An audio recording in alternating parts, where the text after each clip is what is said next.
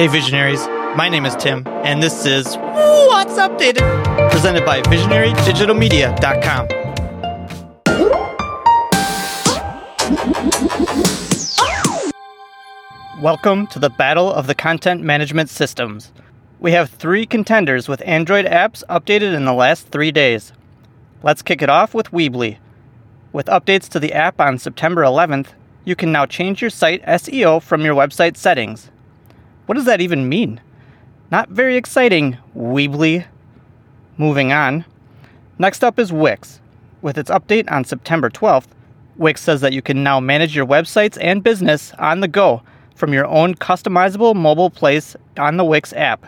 Invite your contacts to join as members and enjoy all the benefits of your own app without the hassle and expense. And finally, the WordPress Android app was updated today.